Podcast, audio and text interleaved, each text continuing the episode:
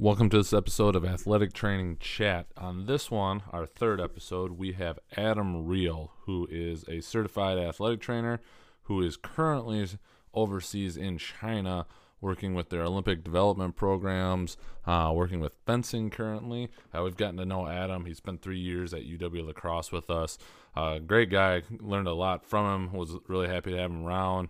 Uh, got a lot of things started up with Adam, but he gives a really unique insight into this pilot, for lack of a better term, program that the NATA, in accordance with some uh, people over in China, set up sending 50 to 60 athletic trainers over to work with their teams. It's been a unique experience for them. It's been one that's had a lot of trial and error, uh, but we think it provides a lot of insight as this is an area that is probably going to grow over the next several years and decades as athletic trainers look to go international with our profession, and this is just the tip of that iceberg. So, if you have any interest in working internationally, especially if you're a younger practitioner, definitely want to check this uh, episode out with Adam. He'd be happy to answer anybody's questions. We'll link up that stuff if you want to follow him at the end. Um, he provided that information for us. That'll also be on the post. So go ahead and check that out. And without further ado, enjoy this episode.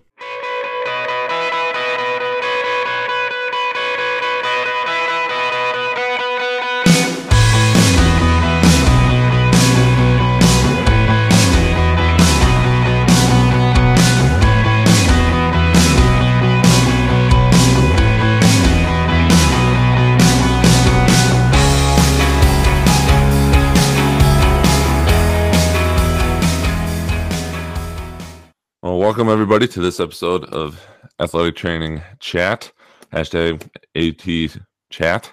Um, we are calling in with Adam Reel, who is an athletic trainer that I've gotten to know over the past four years, uh, give or take, who is currently in China, where it is about nine fifteen there at night, and it's seven fifteen in the morning for me. So I'm glad we got this to work out, but um, Adam, like I said, just if you could give a little bit more background, um, kind of your athletic training career up to this point, and we'll kind of jump into a bunch of the conversation topics. Yep, sure. So, uh, did my undergraduate degree in athletic training at Xavier University in Cincinnati. Uh, I have a graduate degree in kinesiology from Bowling Green State University. Uh, graduated there in 2015 and then headed up to Wisconsin to University of Wisconsin La Crosse, where I was at for three years uh, before heading moving over to China uh, this past May, end of May. I moved over here. Um, at UWL, I worked with just about every sport there. I think, uh, at least that never happened. um, uh, main sports being main sport being gymnastics, uh, but also helped out with soccer and volleyball quite often. Um, then over here in China, I'm stationed out of Beijing, working with the uh, national fencing team. So definitely, definitely a eclectic mixture of sports that I've been involved with. He didn't exactly pick the like straight away kind of traditional in quotes for sports for the ones that you're working with. Well, I didn't even pick fencing. I got assigned oh, to fencing. Yeah. So fair. Um, which I'm still trying to figure out how that happened because nothing in my resume supports me being put fencing. But I I've enjoyed it for the most part. Um, learned a lot. I enjoy working with different sports, so it's a good experience. So just to kind of jump into one that you didn't really talk about just as a different sport, but I we can get into the details of it and I'll let you explain it. Like your work with varsity cheerleading. Yep. Um and some of the international travel you've done with them, but also it was just in your grad school, right? That you did it? Uh, did you do it in undergrad? So um I've actually worked for um, varsity varsity is kind of their overarching brand um, it's um, uh, to my knowledge, the world's largest uh, cheerleading dance team um, and spirit uh, program uh, in the world. Um, but um, I started working for one of their subsidiaries, uh, Universal Cheerleaders Association, in undergrad um, as a cheerleading instructor um, while I was there. And then when I graduated from undergraduate, I flipped over to uh, the camp administration and first aid side of it, and then worked for that part of it uh, through grad school and also through my time at UWL. I was still working for him. Gotcha. And you were a cheerleader during grad school? I was a, I started cheerleading back in high school actually. I okay, cheerleading my. Uh, I didn't even know. Uh, my I started cheerleading my uh, sophomore year of high school. Uh, kind of a group of my guy friends got together and we're like, "Hey, let's do this. Let's why not?" Uh, and then ended up uh, sticking with it for ten years. So all the way through grad school. Now, actually did competition cheerleading in grad school with the university. Uh, was a member of their uh, national championship team and a third place team. Yeah, I remember seeing that rock of a ring that you would wear every now and again. That thing was gigantic. Uh, mainly my first year at UWL, and it was mm-hmm. really that first semester. After that, I kind of stopped wearing it around. I don't know that I've ever worn the one that I have. It's it's prominently on my desk at home, but I don't know. Especially because I don't. If I worked at that university still, I would probably wear it to some bigger functions. But yeah, yeah, yeah. But it's fun to say that you have because not everybody gets one of those. Oh, definitely, definitely is. So one question I had, and this would be actually be really interesting now that you're working with fencing. So you, we could make the argument like um, with your spirit and your gymnast or cheerleading into gymnastics could tie it kind of tie together because mm-hmm. from what I can tell, the cheerleading you did don't don't think sideline of high school football games, pom poms and yelling. It's some pretty amazing stuff, and I know I just at my time at Oklahoma State watching their t- squads and what they did. Like, yep. just yep. Un- unbelievable. I mean, it's impressive. Um, how much did it help you being in that sport to care for that sport? Is part one of that question, and then part two, how have you found in your current role with fencing, which I'm assuming you had heard about before you went over there, but probably never done. How have you figured out how to get into that? Is it a hindrance having never been exposed to it before? I've never the most fencing I had seen before coming over here was highlights of it uh, during the Olympics. That's all I'd been. I don't think I had ever wa- actually watched a fencing competition during the Olympics, just the highlights. Um, but kind of back to that first part. Still not understand the scoring system. Uh, yeah, yeah. um, but right, so the first part of that question, um, I it it definitely helped have having experience within the sport um, to to be able to treat it. Um, the the role with varsity is a little interesting. We're not we're not technically hired as athletic trainers. We're hired hired as first aiders. Gotcha. Um, so our role as far as treatment is minimal. We we really the most treatment we do is throw a bag of ice on something or maybe tape. Gotcha. Um, our our role there, um, if we're certified, if we're a certified athletic trainer, um, is to if somebody comes over, say they got landed on. Um, we can do a quick uh, concussion assessment. If we think it's a concussion, then they're done until they get cleared for a doc by a doctor. Um, or if it's we we can suggest they go get X-rays if we think they need it, um, but we can't technically withhold um, anybody from participating in the camp. Gotcha. Um, so, so as far as the treatment of an injury goes, um, it, it it wasn't really necessary for me to have experience in the sport.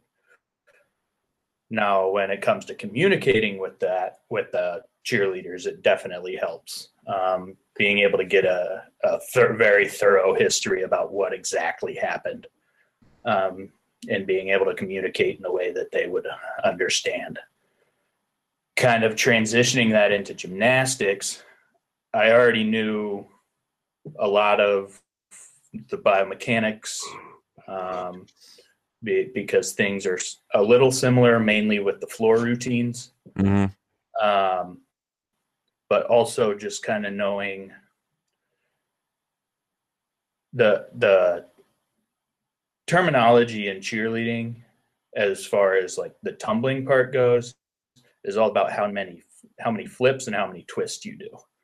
Well in gymnastics they take that a step further and give it names so i was still able to communicate based on the number of flips and twists they were doing Gotcha. um, but it was just putting a name to it, um, really. But um, really, it's just, just about the communication mainly is is the best part about ha- having experience in that sport. Um, kind of being able to communicate with the athletes better um, and understanding where they're what what exactly happened to them. Um, into the second part of that question with fencing. Um, I actually didn't know I was going to be put with fencing until about the second day I was over here. Uh, we were going through our orientation process, and my supervisor calls me, goes, Hey, can we have this meeting? Sure, meet with him. He goes, So I've been looking at your resume, and I think uh, we'll put you with fencing. Okay, let's do it. Sure, why not? right. Um, uh, and then the next day, I moved about uh, about five miles away from where I was to kind of the outer outer rim of Beijing um, to work with the to the fencing training base. So, um, but as far as getting into the sport, um, because I did, ha- I mean, I had seen the sport, so it wasn't completely new to me. Um, but as far as what I was even looking at, it, it took me about a week um, before I was really kind of comfortable with what the different weapons were. Because there's three different weapons oh, within fencing uh, foil, epee, and saber. Uh, Okay. Each one, each weapon is scored differently. Uh, the techniques are different. Uh, like it, there's a lot of differences between each one. Um, so, and I'm still learning all of them. uh, and that's after being over here for seven months, eight, seven, seven, eight, something like that. I lose track of time. Right. um, but I, de- I definitely think that having a wide range of experience as far as sports coverage goes definitely gives me an advantage when coming into a sport that I've never had experience with. Because I can kind of draw on, on hey this this part of this sport is kind of like this this is kind of like this. Um, and so it's it, it definitely gives me a little bit of an advantage um, so, What are do you have like most common injuries in fencing that you've seen? um, I know you haven't been there for super long in terms of being able to see like repetitive. well, I mean, again, it, it also kind of depends on which weapon, um, because the techniques and scorings are a little bit different. Okay. Um, we have a lot of a lot of ankle sprains, a lot of ankle sprains. Um, Uh, we've had two two ACL tears. Um, we have uh, some kind of uh, lateral epicondylitis. Okay, Uh, I could see that from holding the implement. Foil and epee, foil and epee use a lot of wrist movement, Okay, um, so that puts a lot of stress there. Um, but yeah, I mean, knees, hips, backs, they're constantly in a squatted position for training and competition. Um, so definitely knees, hips, and backs are pretty common too. gotcha. Well, we can continue on with some more stuff um, with China since we've already kind of opened that one. How how would you say the experience has been? Like this is a new thing. It seemed to come kind of out of nowhere, for lack of a better description. And like you you telling me about it, and even just listening to Mark Gibson about the opportunity too. It was like, oh, this is like an idea. Like maybe we'll try. And then all of a sudden, it's like, oh, hey, this is happening. They want seventy people Yeah. in China in like the next month. Yeah. Um, well, that's kind of how things are done over here. It's you you see your goal and then you kind of what's the first step of that goal? Okay, let's do that. Now what's the second step of that goal? Okay, now let's do that. So the first step of the goal was getting people over here. So they brought everybody over here. Now they're kind of working on that second step Gotcha. I'm not hundred percent sure what the second step is, but uh, it, it, it's working on. They're working on it. Um, but no, it's it's definitely a, a new experience. Um, being uh, as the the medical culture as a whole um, hasn't hasn't quite caught up to Western Western standards. Okay. Uh, so especially in sports medicine, sports medicine here, um, they they still do a lot of a lot of acupuncture, um, a, a lot of cupping, a lot of a lot of massage. Um, uh, they use a lot of heat. Um, I've actually uh, got to see shockwave therapy done for the first time. Okay. I've heard of it. Yeah, I don't think I've ever actually seen it though. Uh, I've I I don't think I was ever even actually taught about it. Um, can't quite remember if that was taught in my undergrad class or not, but um, yeah. So I've got to experience that over here. Um, but the the concept of rehab um, and actually doing exercises to get better um, is still a foreign concept to them. So I'm coming over here.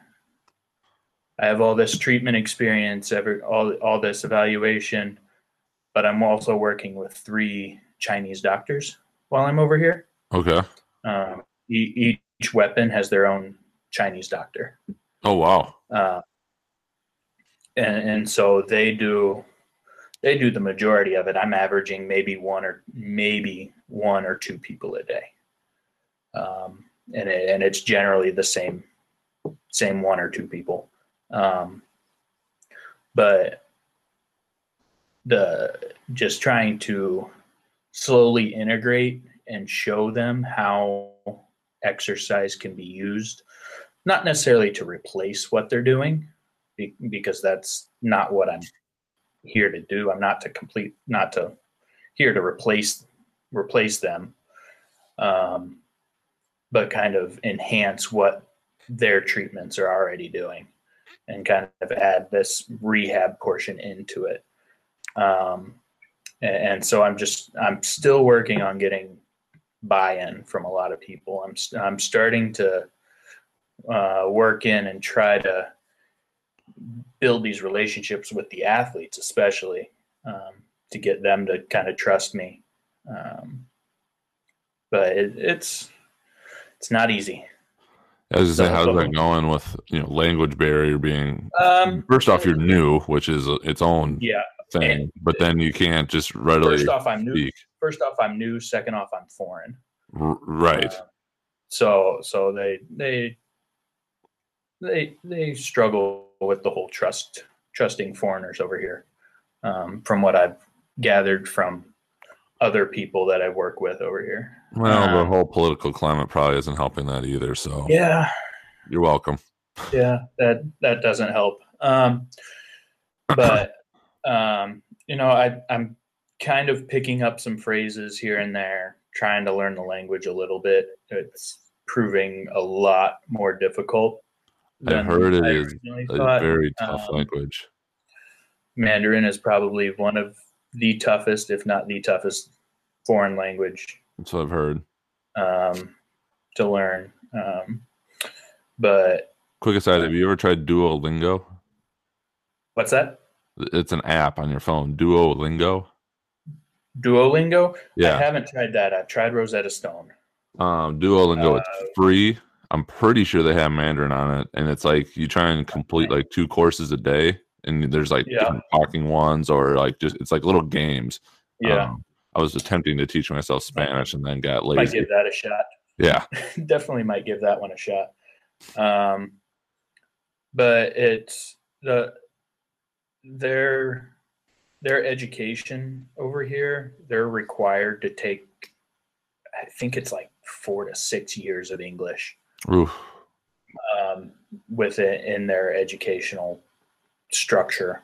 Okay. Um, so some of some of the some of them um, speak pretty good English enough to communicate with. Um, there's one or two of them that are pretty fluent. Um, so I kind of utilize them a little bit more. Um, we also have uh, two of our coaches are French. Um, Okay. So they have they have translators assigned to them through the federation, um, and so I utilize them a little bit too. But um, it, it it it's a whole different culture over here too. Um, Yeah, how has So that just- been to experience? um, it's the I, I always say the living over here is not the hard part. Um, I, I do enjoy living over here. Beijing is a very international city. Um, there's Okay. a lot of there's a lot of foreigners that live over here. There's a lot of things to do.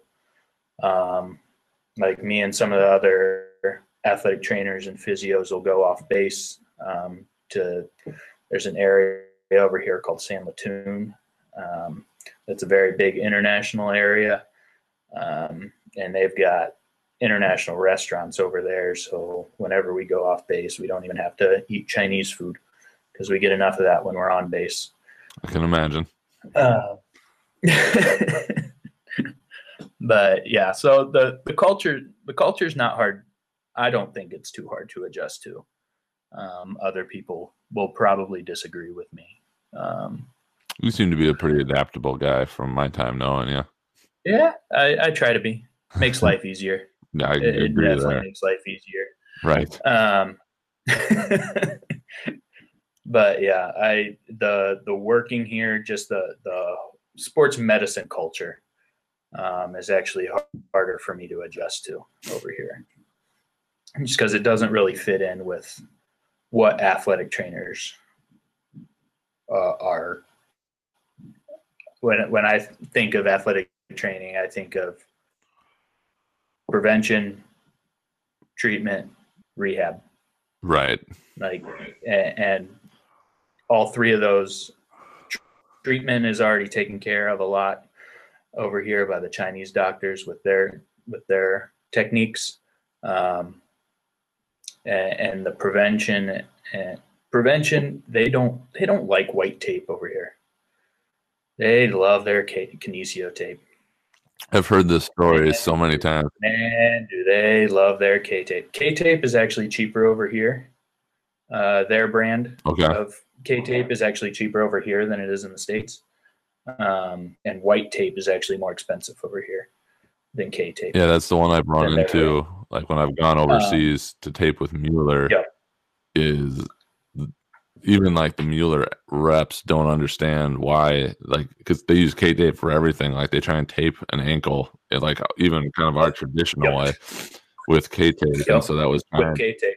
trying to explain to them, and that's basically the reason I went over there is to show that there were other ways Mm-hmm. to do it, and then they were uh, would also run into is they didn't like the white tape because it wasn't sticky enough, and they would rather go with like, for lack of a better description, like a Leuko tape that had so much tact to it, which I could never imagine taping an ankle in Leuko tape. I would hate myself trying to do it. Yeah. So that was the other one is like having me demonstrate and show that you could get a good benefit from using Yep. something else. And Uh, so yeah, it was really interesting. but but yeah, they I've I've taped a couple of them with white tape, and they all they said was too tight, too tight, too tight.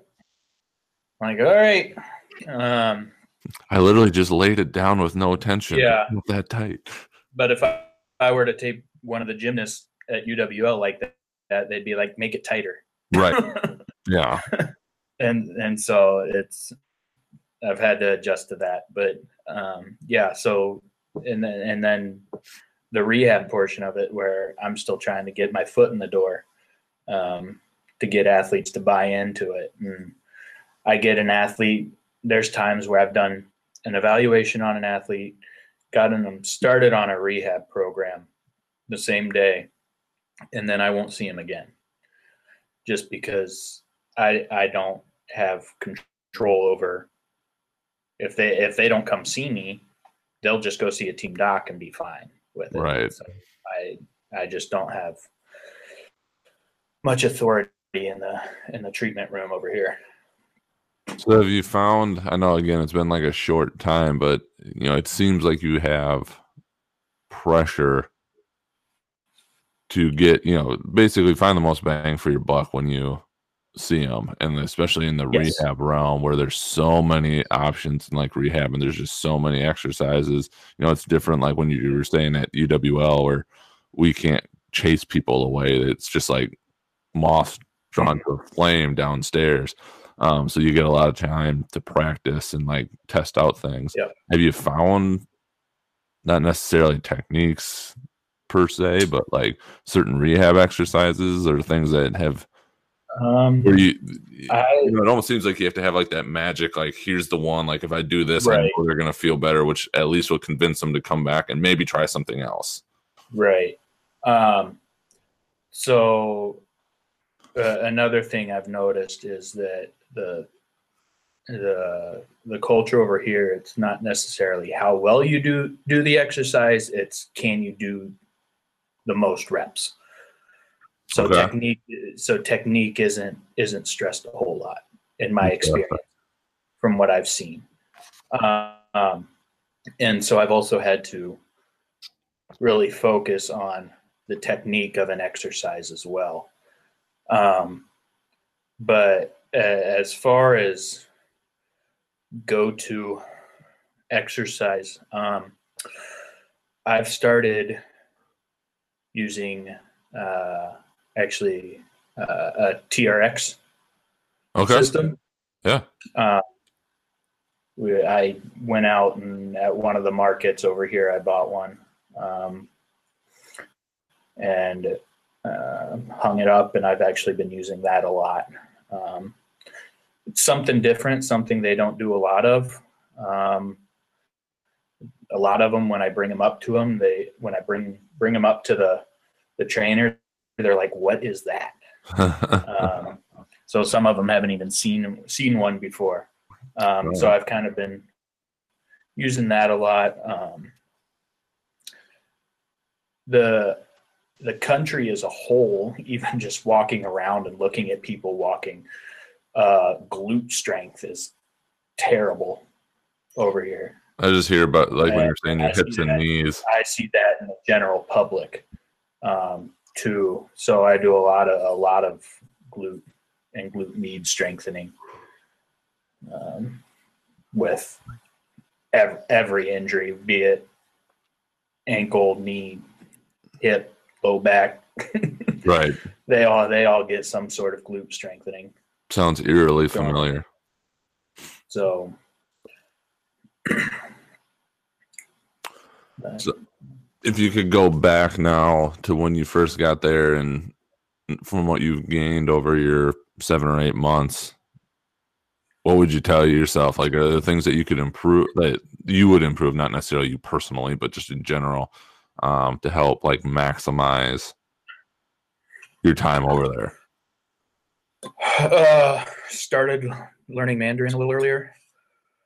well, you had so much time to do that too. So, but yeah, I can understand that. Um, that that definitely would have, would have helped at least getting some kind of conversational.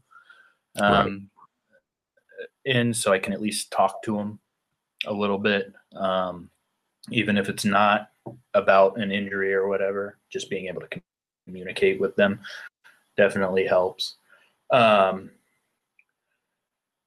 uh, kind I guess be be more aggressive with things. Um, I'm I'm kind of very. I, I took on the idea of come over here, kind of observe a little bit, see what they're doing, and then try to incorporate what I'm good at. Right. Into what they're already doing. Um, well, that kind of evolved into now the docs over here are kind of telling me who I can see and kind of they're kind of referring people to me. Right. I'm not getting many referrals from them. Um, and, even still, when I do do get them, I don't have any of that power um, to really do a long term treatment right. with anybody. Um, Seems like a so fine line. It, yeah, yep, uh, definitely a fine line because it's a very big. Uh, they're they're very high on respect over here, so I yeah, didn't want to come in too hot and, and do anything that offended anybody. Right. Um, and so especially not knowing what offended people. Yep. Um, that could be tough. so that yeah, that's that that was definitely a big thing. Is just kind of be a little bit more aggressive when I first got over here. Yep, I, that's one I've talked about with a few people and we even got into it. Um, I don't remember who I was talking to, but it's like just that faith in your own ability and that you are your own version of an expert on what you do and to have confidence in that. But like you said, not come in. That was in your first episode talking with Malcolm, I think. Yeah, actually, yeah, that well, there you go. That's that's where it was. but not coming in like hot where now you're just that person that thinks they know everything yeah. and having some level of humility to it. That's that's the t- that's a tough thing to balance. Oh, definitely. Well, any other topics specifically you'd like to cover before we hop into our AT chat questions? Nope. I think uh, big, all the China stuff was good. awesome. Well, then the first question is what does being an athletic trainer mean to you? Oh, um, being an athletic trainer mean to me? Uh, kind of, uh, kind of the jack of all trades, I guess. Uh, we we definitely I mean, we have the the scope the scope of athletic training, but then we also, I mean, we also play a role in as a as a psychologist, as a, I mean, we deal with the mental aspects of sports. We deal with nutrition and and everything. Um, and uh, I saw somewhere was the continuum of rehab. Mm. And it works all the way from true rehab in the low intensity up until up to almost being in that strength and conditioning aspect of it just by changing the intensity or and things of that so we definitely uh, um, play a role as far as that goes. Um, but I, I, think the mental aspect of a sport is where um, we kind of lose sight of a little bit. I think of, um, and, and, that that's a that's a big part of what what we do because we do see the athletes every day. We work with them every day, whether it's in the athletic training room or just seeing them at practice. Um, we're kind of that that that person that they can go to, and I mean, they can't necessarily go to their coach for everything, or not necessarily a teammate. Um, but but we're kind of there and we're always there to listen. So i think that's a that's a big part of what we do that kind of gets lost in the shuffle. For sure. No, i can couldn't agree more with some of those statements. Um where do you see the athletic training profession going in the next five to ten years? Um so i, I definitely think as as far as internationally goes, I definitely think there's a big push for athletic training to go international, um, especially with my experiences over here. Um, I know of athletic training, uh, some people, I mean, with uh, like uh, summer league baseball and stuff like that, working in the Dominican Republic and and kind of the Central American countries. Um, but I think there's big push for that, and I think we'll we'll slowly start working our way um, to more than just a, a truly American profession.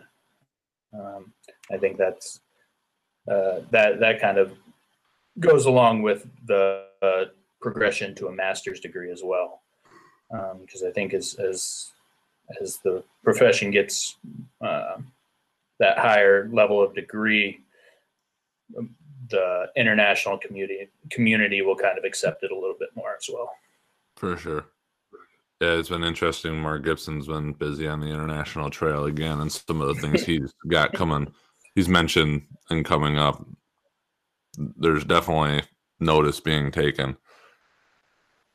Yeah. What advice would you give yourself as a young athletic trainer? And maybe just you can set when you would go back and give that advice. Is it undergrad? Is it grad school?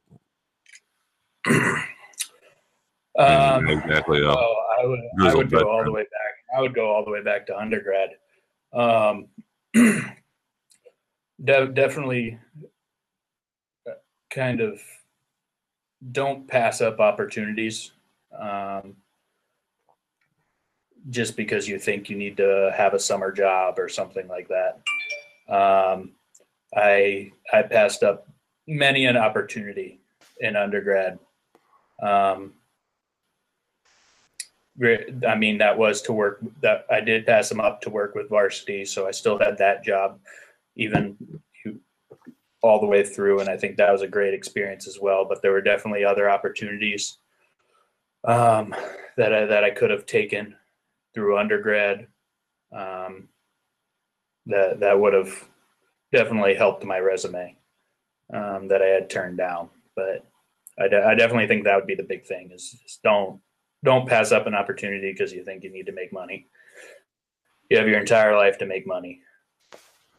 I invest in you invest in yourself. I have echoed that one and at the same time very much been like I get it it sucks to not have any oh, money. Oh, yeah. But yeah. You'll you'll thank me later. yep. What has been the most influential resource that you have found throughout your career Ooh. thus far? Or resources? Yeah. Um, I know everybody everybody says preceptors and and that was one of them. Um, but I'm actually a big fan of. It's not just one, but I, I read a lot of um, books written by coaches. So, like I've read, I'm in currently in the process of reading uh, one of John Wooden's books. Okay. On leadership, um, and anything that has to do with the leadership aspect of it. Um, so I, I definitely uh, that one. Um,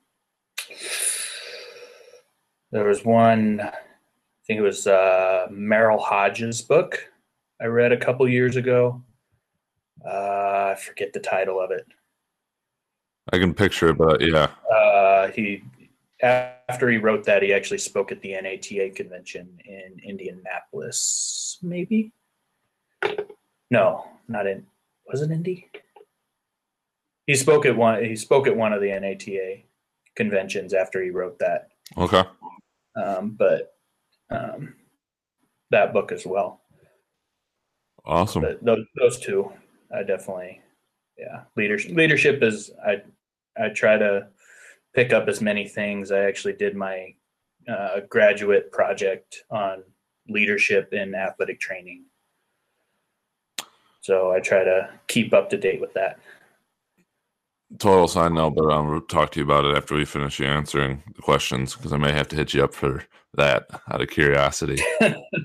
um, last question: If you could change or eliminate one thing, could be modality, common practice, mindset, so on and so forth, in the field of athletic training, what would it be and why?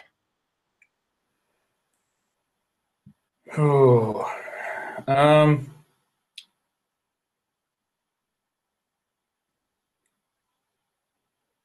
I, I would definitely have to go kind of echo one of the things you said earlier, in that we're we're not we're not able to be an expert, and kind of get rid of that constant that mindset, and and that we are just be. I mean, we're we're at a bachelor's degree level right now, but that doesn't mean that we can't be uh, on par with every other medical profession out there just be just because of the level of degree we're at. Um, I mean, just we we do all the continuing education. We put in the hours in the, in the uh, clinic. Um, we we as a profession we can be we can be as important as any other medical profession out there. I agree. I like it. I think we need that shift just just to get out of the I think it's happened more, but you know that yeah. a PT or a DC doesn't right. You know, mean everything. Sure, everybody's got their specialty, but so can we. Yep. Yes, I agree completely. Um, anything else that you want to share? Nope. I'm sure, um, sure, you're gearing up for bed here. So. I, but well, there's kind of one thing. So with with this whole living overseas thing, I definitely think, and this this is beyond athletic training. This is just in general to anybody. Um, but I think li- living anywhere a significant dis- distance away from your comfort zone I mean, you don't have to go to the other side of the world. You could go to the other side of the country, a couple states away, but you got to get out of your comfort zone. And that's when you truly find out what you're made of and who you want to be and really discover yourself is when you're outside of your comfort zone. And I think it's something that every everybody should do at least once in their life. And it doesn't have to be for a year or longer. It could be for a month, like it, you just got to get out of your comfort zone. Agreed. Short times that I've had overseas, just on those trips, like it, you just you get a whole new appreciation for stuff that you didn't even know. Yep. You, you don't know it till you see it firsthand. Oh, absolutely. Awesome. Well, if anybody, if people wanted to follow you or keep tabs on what you're doing, any place they could do that from? Or if they've got questions uh, about potentially doing something overseas in China, I'll leave that up to you on what you want to share. Uh, I'm on Facebook. Uh, email adam.real.90 at gmail.com. That's really it. I don't do Twitter, don't do Instagram. You're so old school. I know, right? Awesome. Well, thanks for taking the time to hop on. late at night Yeah, slash early in the morning. fun.